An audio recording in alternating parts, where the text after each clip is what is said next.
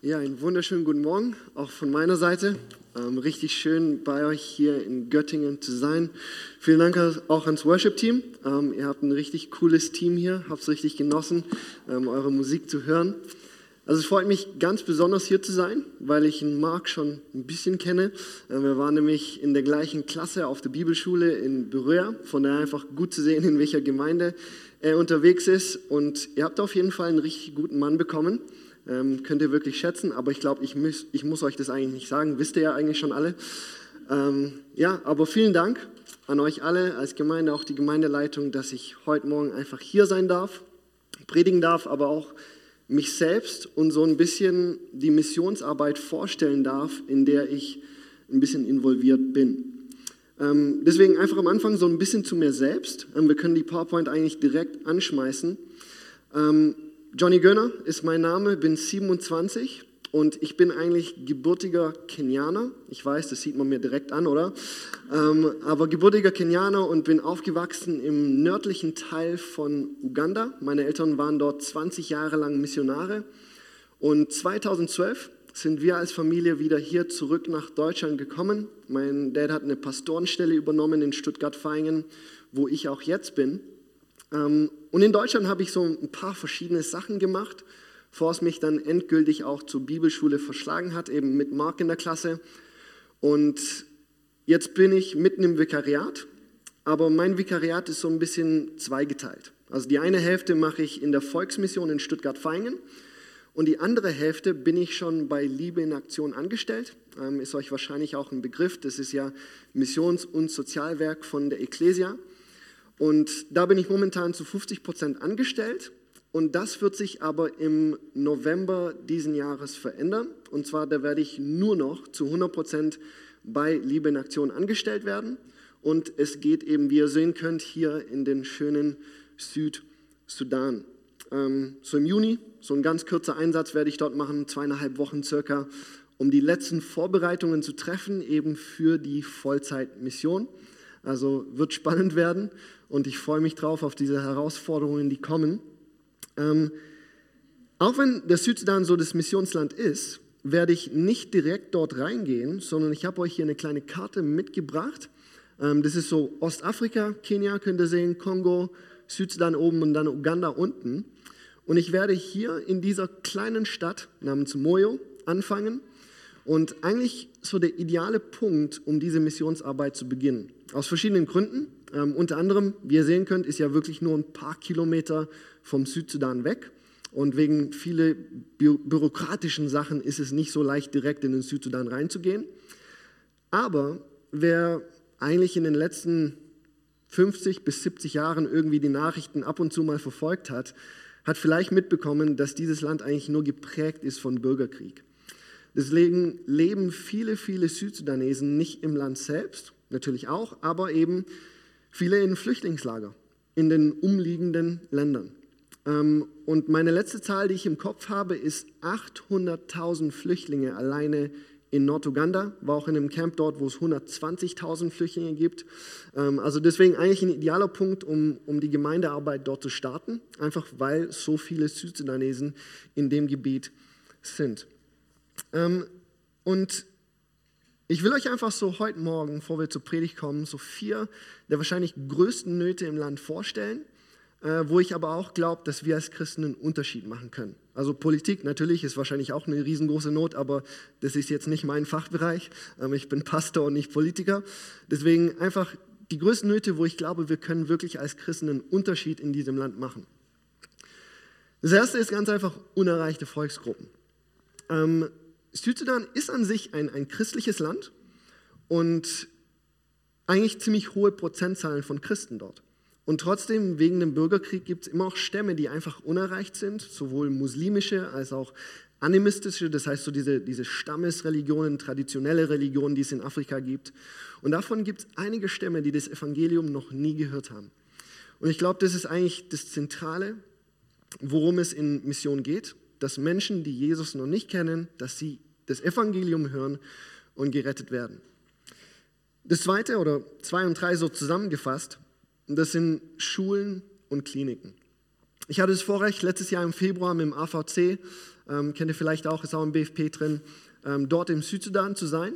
Und fast in jedem Ort, wo wir waren, kamen zum Beispiel die Bürgermeister auf uns zu, haben gesagt, hey, bitte helft uns, wir haben keine Schulen, keine Kliniken und manche sogar 100 oder mehr Kilometer weit weg ist so die nächste Klinik. Ähm, sind natürlich Zustände, die einfach wegen dem Krieg dort herrschen ähm, und wo sie einfach richtig viel Hilfe brauchen, damit dieses Land irgendwann nach vorne kommt, ähm, wenn der Frieden endgültig mal da ist. Deswegen es freut mich auch, dass wir schon ein kleines Projekt starten konnten. Ähm, und zwar, das ist in Norduganda. Meine Eltern waren ja dort Missionare, wie gesagt. Die haben eine kleine technische Schule in Moyo aufgebaut. Und wir haben einfach angefangen, ein paar junge Flüchtlinge oder auch zum Teil aus ugandischen Familien zu nehmen, ihnen eine Ausbildung an dieser technischen Schule zu ermöglichen, ähm, damit sie einfach eine Zukunftsperspektive haben. Ja, weil viele von denen, sie können sich natürlich die Ausbildung nicht leisten aber sitzen einfach den ganzen Tag in den Flüchtlingslager rum, haben nichts zu tun. Und es ist einfach eine unglaublich gute Möglichkeit für sie, ähm, eine Ausbildung zu bekommen, womit sie sich selbst und ihre Familie in der Zukunft versorgen können. Ähm, und das Gute dabei ist, ist, dass es auch mit Pastoren oder von, von der Gemeindebewegung dort betreut wird. Das heißt, Pastoren gehen dahin, die bekommen das Evangelium mit. Und deswegen, es ist nicht einfach etwas Soziales, wo du halt, ja, hier hast deine Ausbildung fertig, sondern sie bekommen auch wirklich die Botschaft von Jesus mit. Ähm, und deswegen ist es auch eine unglaublich gute Sache. Und was noch besser ist, es kostet nur 168 Euro pro Person die ganze Ausbildung. So deutsche Verhältnisse, ziemlich gut, oder? Ähm, also schöne Sache finde ich, was, was dort am Laufen ist schon.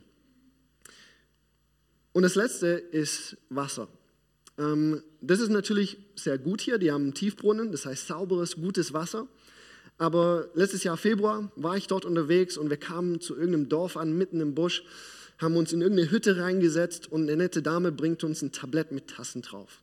Und ich dachte mir, lecker, das ist Tee, weil die Flüssigkeit in den Tassen war braun. Was soll es denn sonst sein? Ähm, und ich fasse die Tassen an und es ist kalt. Aber ich denke mir, okay, wir sind ein paar Stunden zu spät. Natürlich ist der Tee kalt geworden, ist ja logisch. Ich trinke es dann und ich habe wirklich so ein paar Sekunden gebraucht, bis es bei mir geklickt hat, was das ist. Neue Teesorte, interessanter Geschmack. Ähm, aber es war tatsächlich einfach nur dreckiges Wasser. Und diese Leute waren nicht unhöflich, so in dem Sinne, hey, ihr seid hier ein paar Stunden zu spät, ihr habt der Dreckswasser, sondern die höflichsten Menschen der Welt. Und trotzdem, das war das beste Wasser, was sie eigentlich hatten. Ähm, und es ist in vielen Orten im Südsudan so, dass sie einfach keinen Zugang zu sauberes Wasser haben. Müssen irgendein Loch graben, ein paar Tage später ist es zu, neues Loch graben und so geht es die ganze Zeit weiter. Also es sind einfach die Zustände, die momentan im, im Land herrschen, unter anderem wegen diesen vielen, vielen Jahren Bürgerkrieg, wo ich einfach glaube, dass wir ähm, wirklich einen Unterschied machen können in dem Leben von diesen Menschen. So meine Aufgaben an, am Anfang werden vermutlich sehr viel mit Gemeindegründungen zu tun haben, Gemeindebau, Evangelisation. Und das, was mir besonders auf dem Herzen liegt, ist auch Bibelschularbeit. Also Pastoren, Leiter ausbilden, damit diese gegründeten Gemeinden wirklich auf einem stabilen Fundament vom Wort Gottes stehen. Ähm, und ich, auch, ich denke, das wird in den nächsten Jahren so ein bisschen, bisschen anlaufen. Wird natürlich mit sozialen Projekten geknüpft sein. Ähm, eines habt ihr schon gehört, diese technische Schule. Aber da kann ich tatsächlich noch nicht so viel Konkretes sagen. Macht auch keinen Sinn, von Deutschland aus irgendwelche Projekte planen. Dann kommst du an und sagen, okay, die haben ja schon eine Schule hier. Ähm, von daher, man muss einfach mit den Leuten vor Ort unterwegs sein, gucken, was braucht ihr, wie können wir helfen mit den Mitteln, ähm, die uns zur Verfügung stehen.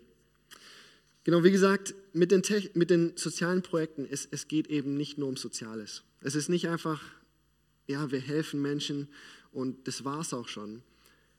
Ja, wir als Christen haben auch das, wo Jesus sagt, liebe deinen Nächsten wie dich selbst. Und deswegen helfen wir Menschen, wo wir auch nur können, mit ihren ganz alltäglichen Nöten, definitiv. Und trotzdem, das Zentrale, wobei es in Mission geht, ist, es geht um die Ewigkeit. Und es geht darum, dass diese Menschen, die Jesus noch nicht kennen, dass sie ihn kennenlernen und mit uns in der Ewigkeit mit Jesus sein werden. Deswegen ist es meine Hoffnung, dass diese sozialen Sachen, dass sie wirklich mit dem Glauben geknüpft werden und dass der Missionsauftrag auch dadurch erfüllt werden kann. Also am Ende einfach nur zwei kurze Anliegen. Ähm, wie gesagt, ich werde ja im November ausgesandt, Vollzeitmission. Und wer schon mal ein bisschen sich mit Missionsgesellschaften beschäftigt hat, auch gerade Liebe in Aktion weiß, wir als Missionare sind dafür verantwortlich, so einen Freundeskreis aufzubauen, die uns auf verschiedene Weise einfach unterstützen. Ähm, deswegen bin ich einfach dankbar, dass ich heute Morgen hier sein darf, euch das mitteilen darf. Ähm, und so das erste Anliegen ist einfach Gebet. Und für mich ist es tatsächlich nicht einfach nur eine Floskel, so um, um das Finanzielle irgendwie schön zu reden. Ja, da ist ja auch was Geistliches dabei, sondern das ist tatsächlich Gebet ist das, was diese Missionsarbeit trägt. Und das gilt für alle Missionare. Wir gehen in Gebiete rein, wo es viele Herausforderungen gibt. Natürlich neue Kulturen, ähm, zwischenmenschliche Sachen und, und Dinge, die, die einfach wirklich schwierig sind zu bewältigen, auch mit den Ämtern dort und so weiter. Ähm, aber du gehst auch in Gebiete rein, die wirklich manches Mal vom Evangelium noch nicht mal berührt sind. Und da sind tatsächlich geistliche Kämpfe dort, wo viel Zauberei ist, gerade in afrikanischen Ländern, ähm, und wo, wo, wo wir wirklich Gebet brauchen. Und das ist das, was diese Missionsarbeit tragen wird. Von daher bitte betet für uns als Missionare, nicht nur für mich, sondern ihr habt da eine ganze Liste hinten dran. Ihr betet für die Missionare regelmäßig, dass Gott da wirkt und wirklich was verändert in diesen Ländern. Das andere ist natürlich das Finanzielle, kommt man auch nicht drum herum. Äh, Vollzeitmission ist einfach mit dem verbunden. Und deswegen, ich sage auch nicht mehr als das, vielleicht legt Gott dem einen oder anderen das auf dem Herzen, ähm, diese Arbeit im Südsudan zu unterstützen. Ich bin wirklich für, für alle Hilfe unglaublich dankbar. Und ich glaube, gemeinsam mit Gemeinden in Deutschland können wir tatsächlich diesen Auftrag erfüllen, den Jesus uns gegeben hat. Von daher vielen Dank, dass ich da sein durfte, das einfach euch, mit, mit euch ein bisschen teilen darf. Ähm, wer Interesse hat, die Arbeit weiter zu verfolgen, ihr könnt euch einfach hier abonnieren auf diesem Link. Ich weiß, das sieht aus wie Spam, oder? Das sieht richtig komisch aus, dieser Link. Ist es nicht, ich verspreche euch, das ist einfach nur die Anmeldung zu meinem Rundbrief. Ähm, und ihr könnt mich einfach eine E-Mail schreiben oder hinten an diesem Eingangstisch, da liegen diese Flyer aus.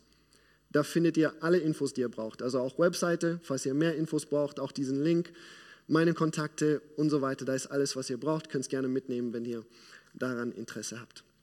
Genau, das einfach mal dazu. Ähm, vielen Dank, wie gesagt, dass ich da sein durfte und auch darf. Wir wollen zum Wort Gottes übergehen und deswegen bete ich noch am Anfang und dann starten wir ein. Himmlischer Vater, ich danke dir für diesen Morgen, dass du gegenwärtig bist in deiner Gemeinde. Herr, wir bitten dich, dass du einfach durch dein Wort heute sprichst dass du zu uns redest, uns veränderst, transformierst und auch wirklich Dinge uns konkret ins Herzen reinlegst, was du von uns möchtest, was wir tun sollen, dass du uns leitest und führst in unserem alltäglichen Leben durch das, was wir heute Morgen hören werden. Wir danken dir dafür in Jesu Namen. Amen. Ja, ihr startet ja, wie ich gehört habe, in eine neue Predigtserie ein. Ähm, die Apostelgeschichte wird, glaube ich, so einen Monat lang gehen.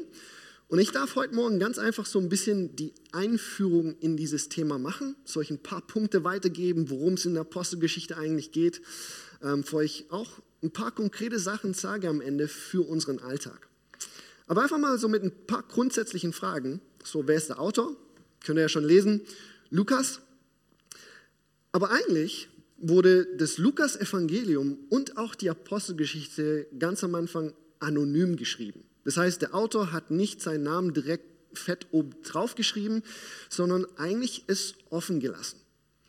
Und trotzdem berichten uns so die Kirchenväter ab 180 Jahre nach Christus, dass ein gewisser Lukas, ein Begleiter des Paulus, beide Schriften verfasst hat. Also sowohl, die, sowohl das Evangelium als auch die Apostelgeschichte. Und es war eigentlich unumstritten bis zum 18. Jahrhundert. Also eigentlich ein sehr, sehr starkes Zeugnis aus der Kirchengeschichte. Und du findest auch in den Paulusbriefen Hinweise, Kolosserbrief, 2. Timotheus, Philemon, da erwähnt er diesen Lukas, schickt Grüße zu diesen Gemeinden. Lukas grüßt euch. Das heißt, er war tatsächlich mit Paulus unterwegs. Und auch in der Apostelgeschichte. Du liest von gewissen Wir-Passagen. Also der Autor schreibt zum Beispiel Kapitel 20, wir gingen nach Philippi. Also er schreibt tatsächlich als einer, der mit diesem Paulus unterwegs gewesen ist und auch ein Augenzeuge von dem Ganzen gewesen ist. Wann wurde es geschrieben? Kann man mit letzter Sicherheit nicht sagen, aber ich tendiere dazu, es so ein bisschen zu datieren in dem Zeitraum 62 bis 64 nach Christus. Keine Ahnung, vielleicht kommt Mark in der nächsten Predigt und korrigiert mich, sagt er, hey, das, was Johnny gesagt hat, ist Quatsch. Ähm, es gibt tatsächlich verschiedene Meinungen, was das angeht. Aber es gibt so zwei Hinweise, die mich davon überzeugen. Zum einen, Lukas erwähnt nirgendwo die Christenverfolgung unter dem Kaiser Nero. Und diese Verfolgung fand 64 bis 67 statt. Und es war ja schon ein großes Ereignis. Von daher wäre schon komisch, wenn er das in diesem Werk, wo es eigentlich um, um die Urgemeinde geht, dass er das gar nicht erwähnt. Und der zweite Hinweis ist das Ende der Apostelgeschichte. Und zwar das Ende damit, dass Paulus immer noch im Gefängnis ist, beziehungsweise unter Hausarrest in Rom. Und da endet es einfach. Und die logischste Erklärung für dieses Ende für mich ist, Paulus sitzt da noch im Gefängnis oder beziehungsweise es geht nicht wirklich weiter.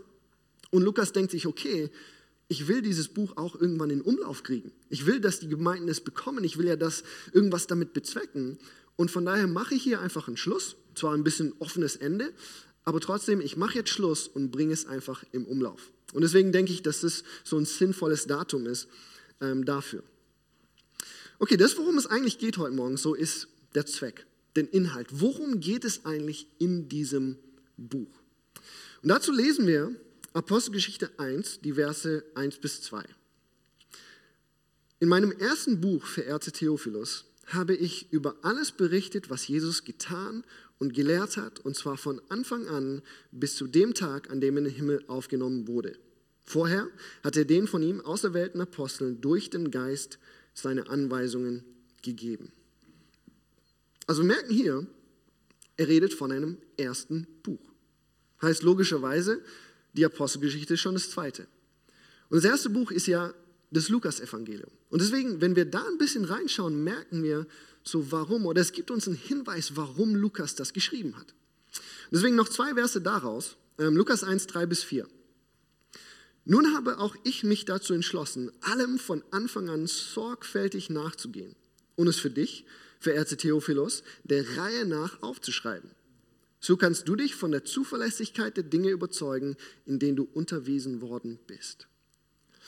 Also wir merken hier, er sagt, ich bin der Dinge, die passiert sind, sorgfältig nachgegangen und ich will dich von der Zuverlässigkeit von dem überzeugen, was du gehört hast. Und ich glaube, das ist auch der Sinn und Zweck eigentlich von der Apostelgeschichte. Wenn du das liest, das, das kommt deutlich rüber. Und deswegen der erste Punkt, wo, warum Lukas es geschrieben hat, es ist ganz einfach ein Geschichtsbuch über die, die Entstehung der christlichen Gemeinde. Aber der wichtige Punkt dabei ist, hey, das ist nicht einfach so ein langweiliges Geschichtsbuch. So, hier habt ihr halt die Fakten, mehr braucht ihr nicht wissen, alles in Ordnung. Nein, er will ja, indem er diese Geschichte erzählt, etwas bei den Christen bewirken. Er will etwas bei ihnen auslösen. Und deswegen einfach ein paar Punkte, die dazu passen, stichpunktartig. Ähm, ihr werdet ja in den nächsten Wochen euch eben intensiver mit diesen Punkten so auseinandersetzen. So, das Zweite ist, es, es soll Christen im Glauben stärken. Er will ja diesen Theophilus, wer auch immer das ist, ähm, von der Zuverlässigkeit überzeugen von dem, was passiert ist. Und wir haben ja gelesen, worum es im ersten Buch äh, geht, haben wir gelesen, Apostelgeschichte 1. Ich habe dir geschrieben über das, was Jesus gesagt und getan hat, bis er in den Himmel gegangen ist. Und man kann sagen, im zweiten Buch geht es eigentlich da weiter. Es geht darum, was Jesus weiterhin tut und sagt. Vielleicht nicht höchstpersönlich, aber eben das, was Jesus weiterhin tut und sagt durch seinen Heiligen Geist und durch seine Gemeinde. Und indem er diese Geschichte erzählt, will er Christen Mut zusprechen, dass sie eben genau da weitermachen mit Jesus. Dritte, er will Einheit in der Gemeinde fördern. Ein riesengroßes Problem in der damaligen Zeit waren Spannungen zwischen Juden und Heiden. Okay, für uns, wir verstehen manchmal dieses Problem gar nicht, aber Judenchristen dachten sich, hey, wie kann es sein, dass, dass Heiden, Menschen, die gar nicht zum Volk Gottes gehören, wie kann es sein, dass sie jetzt einfach zum Volk Gottes gehören und die haben sich gar nicht mal beschneiden lassen? Oder wie kann es sein, dass diese Leute Sachen essen, wir dürfen sie nicht mal anfassen? Wie sollen wir dann auch noch ein Volk sein, an einem Tisch mit diesen Leuten sitzen? Wir denken uns, okay, ein bisschen übertrieben, oder? Ja gut, dann ist halt der eine Veganer, der eine ist Steak, wen juckt's, oder? Aber für die ein riesengroßes Thema damals. Und Lukas berichtet davon, weil er ihnen helfen möchte, mit diesen Spannungen umzugehen und zu zeigen, hey, ihr seid eine Gemeinde, ihr seid das Volk Gottes, wir müssen miteinander umgehen können. Das vierte, er will die Christen zu einer größeren Abhängigkeit zum Heiligen Geist führen. Das ist ein durchgehendes Thema, wie der Heilige Geist wirkt, wie er führt, leitet und Menschen gebraucht, das Reich Gottes zu bauen. Es soll auch verfolgte Christen ermutigen. Das beginnt eigentlich schon in Kapitel 8 oder eigentlich Kapitel 7, wo, wo die Verfolgung dann losgeht unter Saulus in der Gemeinde. Und er will diesen Christen zeigen, hey, das ist, das ist nicht das Ende der Welt in dem Sinne, sondern Gott ist immer noch bei euch, mitten in der Verfolgung, auch wenn es schwierig wird. Gott führt, leitet immer noch und baut immer noch seine Gemeinde. Und nichts und niemand kann die Gemeinde Jesu aufhalten, weil Gott mit ihnen ist. Und das allerletzte hier, er will aufzeigen, wie Gottes Plan zur Rettung der Menschen durch Jesus und durch seine geisterfüllte Gemeinde erfüllt wird. Wir sehen es ja schon im Lukasevangelium. So viele Prophezeiungen und, und Sachen aus dem Alten Testament werden durch Jesus erfüllt. Und Lukas greift es natürlich auch in der Apostelgeschichte auf, wo es darum geht, dass, dass Jesus das alles erfüllt hat, aber auch die Gemeinde. Unter anderem die Verheißung des Heiligen Geistes, dass er kommen soll auf alle Menschen und ein ganz wichtiges Versprechen im Alten Testament ist, dass der Segen Gottes nicht nur für die Juden bestimmt ist, sondern eigentlich für alle Nationen. Und das fängt an, in der Apostelgeschichte zu passieren.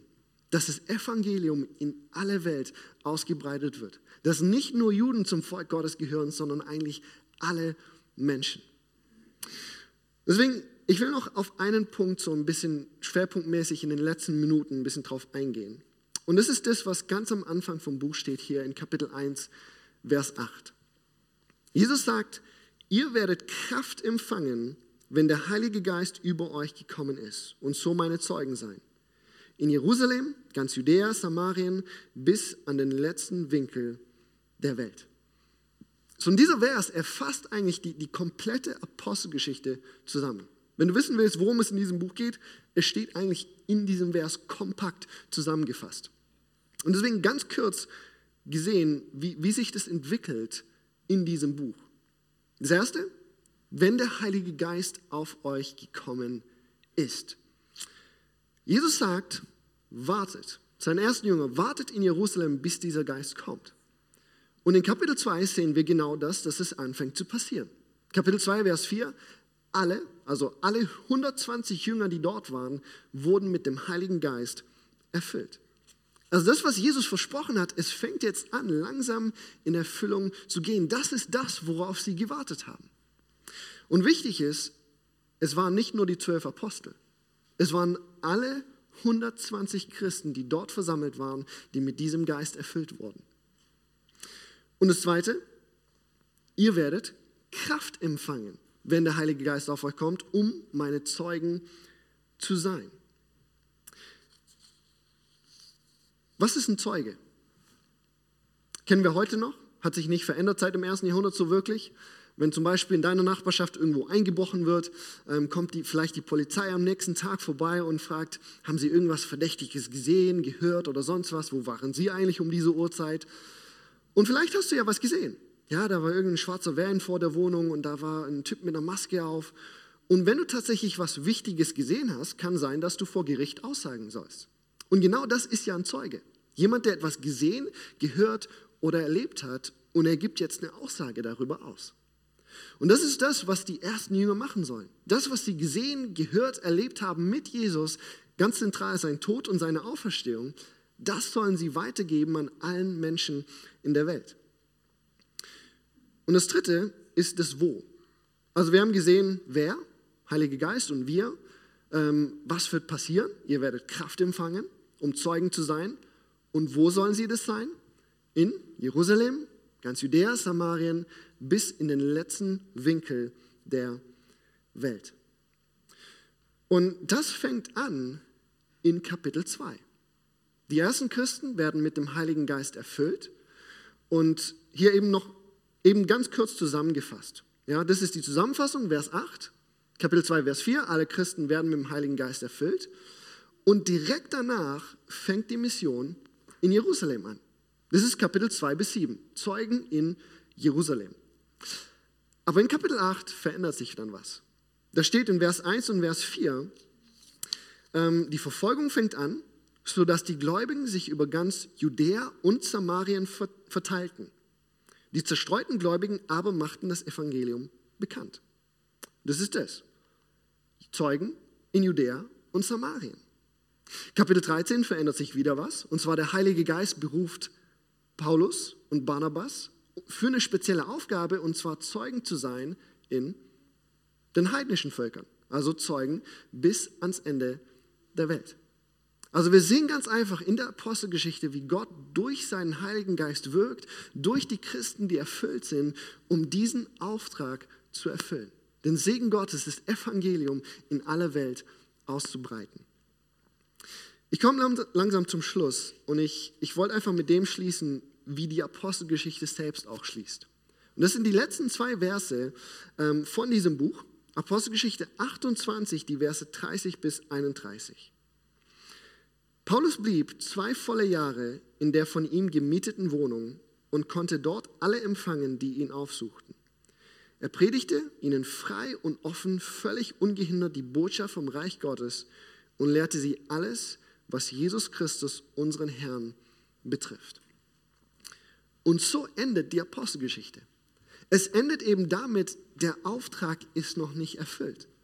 Zum einen, wir sehen ja hier, er hat nur Rom erreicht. Das war noch nicht der letzte Winkel der Welt, es war nur Rom. Und zusätzlich dazu, Paulus predigt ja noch. Der hat nicht gesagt, okay, Auftrag ist erfüllt, habe Rom erreicht, kann aufhören zu predigen, ich äh, lehne mich zurück. Sondern er predigt weiter, weil der Auftrag eben noch nicht vollendet ist. Und so endet dieses Buch. Auftrag noch nicht erfüllt, sondern es geht weiter. Deswegen will ich euch ganz kurz zwei Punkte am Ende mitgeben für uns, für unseren Alltag. Was, was sollen wir tun? Und das erste ist, streck dich nach dem Heiligen Geist aus. Das ist ein ganz wesentlicher und zentraler Punkt in diesem Buch, dass Leute, die eigentlich total verängstigt waren. Zum Beispiel Petrus hat, ist weggerannt, als Jesus verhaftet wurde, hat Jesus dreimal verleugnet, weil ein kleines Dienstmädchen ihn gefragt hat, hey, gehörst du nicht auch zu Jesus? Aber er wurde vom Geist Gottes erfüllt und fängt an zu predigen, vielleicht sogar von Menschen, die verantwortlich dafür waren, dass Jesus gekreuzigt wurde. Und deswegen das ganze Buch, da sehen wir, wie ganz normale Menschen, hey, wie du und ich, nicht Menschen, die es einfach von sich aus drauf hatten und so mutig waren und stark waren, sondern ganz normale Menschen, die aber mit dem Geist Gottes erfüllt waren und die Jesus dann gebraucht hat, um seine Gemeinde zu bauen. Und es waren aber nicht Leute, die einfach einmalig mit dem Heiligen Geist erfüllt wurden und dann vorbei, dann konnten sie auf einmal alles, sondern sie lebten wirklich in der dauerhaften Abhängigkeit, in der dauerhaften Beziehung zu Gott, zu seinem Geist und sie haben sich führen lassen, leiten lassen. Siehst du immer wieder in Paulus sein Leben, wie der Heilige Geist hier wirkt und da und neue Begegnungen hat und so weiter. Es ist wirklich ein Lebensstil, wo wir lernen dürfen, mit ihm unterwegs zu sein in unserem Alltag. Deswegen will ich dich ermutigen, hey, streck dich nach ihm aus. Ich werde am Abschluss beten, da kannst du gerne in deinem Herzen mitbeten, das, was du da auf dem Herzen hast dass du diesen Wunsch in dir trägst, Herr, erfülle mich mit deinem Geist. Aber lass es nicht nur ein einmaliges Gebet sein heute Morgen, sondern mach es zu wirklichen Lebensstil, wo du immer wieder Gott bittest, Gott, erfülle mich und gebrauche mich, um deine Gemeinde zu bauen. Und mach es eben nicht nur zu einem Gebet, sondern fang an zu leben. Fang an zu leben. Pflege die Beziehung zu Gott, aber lass dich im Alltag wirklich von seinem Geist führen und gebrauchen. Und der letzte Punkt. Lass Jesus mit dir Apostelgeschichte 29 schreiben. Wir sehen, wie die Geschichte endet. Kapitel 28, der Auftrag ist noch nicht erfüllt. Das heißt, bis heute noch schreibt Gott seine Geschichte mit Menschen. Mit Menschen, die ganz normal sind, aber Menschen, die erfüllt sind mit dem Heiligen Geist. Und ja, manche Leute sind berufen, ins Ausland zu gehen, zum Beispiel ich. Manche Leute sind berufen, um Pastoren zu sein, zum Beispiel Pastor Wolfgang oder Mark. Das sind Berufungen. Und trotzdem, es bedeutet nicht, dass Gott mich mehr gebrauchen möchte als dich. wir haben andere Berufungen, das stimmt, aber er möchte dich genauso gebrauchen, dort, wo du bist, um einen Unterschied zu machen in dem Leben von diesen Menschen. Und deswegen will ich dich da ermutigen, auch jetzt, wenn wir beten, dass du das einfach vor Gott bringst und sag, Gott, ich stelle dir mein Leben zur Verfügung. Gebrauche mich, um dein Königreich zu bauen. Als letzter Tipp, vielleicht mach es nicht nur mit Gott fest, sondern mach es mit jemand hier in der Gemeinde fest. Schreibt eine WhatsApp oder nach dem Gottesdienst, wenn ihr eine Gelegenheit habt, einfach mit jemandem zu teilen. Sagen, hey, lass uns doch einander so ein bisschen Rechenschaft abgeben. Da könnt ihr euch gegenseitig schreiben, hey, du wolltest doch am Montag mit Otto reden, hat das geklappt oder was weiß ich. Ähm, und da könnt ihr euch gegenseitig helfen. Hey, darum geht es doch auch in Gemeinde, dass wir einander helfen, Jesus nachzufolgen und diesen Auftrag zu erfüllen. Von daher lass uns das einfach jetzt gemeinsam im Gebet vor Gott bringen darfst in deinem Herzen mitbeten und ein Amen dazu geben, wenn das ist auch was, was du auf dem Herzen hast, was dir wichtig ist. Himmlischer Vater, ich danke dir für dein Wort heute Morgen, für die Apostelgeschichte. Aber dass es nicht, nicht nur um Apostel geht, sondern auch um ganz normale Menschen, um ganz normale Christen, die Probleme hatten, die Angst hatten. Aber es geht darum, Herr, dass du mit deinem Volk bist dass du deine Gemeinde erfüllst mit deinem Geist und uns ausrüstest, uns befähigst, um dein Königreich zu bauen. Ich danke dir für diese Gemeinde in Göttingen. Ich danke dir für jeden Einzelnen, der hier ist und auch im Livestream zuschaut. Herr, gerade für die, die in ihrem Herzen sich nach dir ausstrecken. Herr, wir bitten dich, dass du uns erfüllst mit deinem Heiligen Geist. Wir wollen dir sagen, dass wir dich brauchen. Wir können diesen Auftrag nicht ohne dich erfüllen. Und wir stellen dir einfach unser Leben zur Verfügung. Bitten dich, dass du uns gebrauchst, um Apostelgeschichte 29, 30 und so weiter mit uns schreibst. Wir stellen dir unser Leben zur Verfügung und bitten dich, dass du uns gebrauchst, um diesen Auftrag Jesu zu erfüllen. Herr, wir danken dir, dass du es tust und auch weiterhin in Göttingen sein, äh, tun wirst, Herr.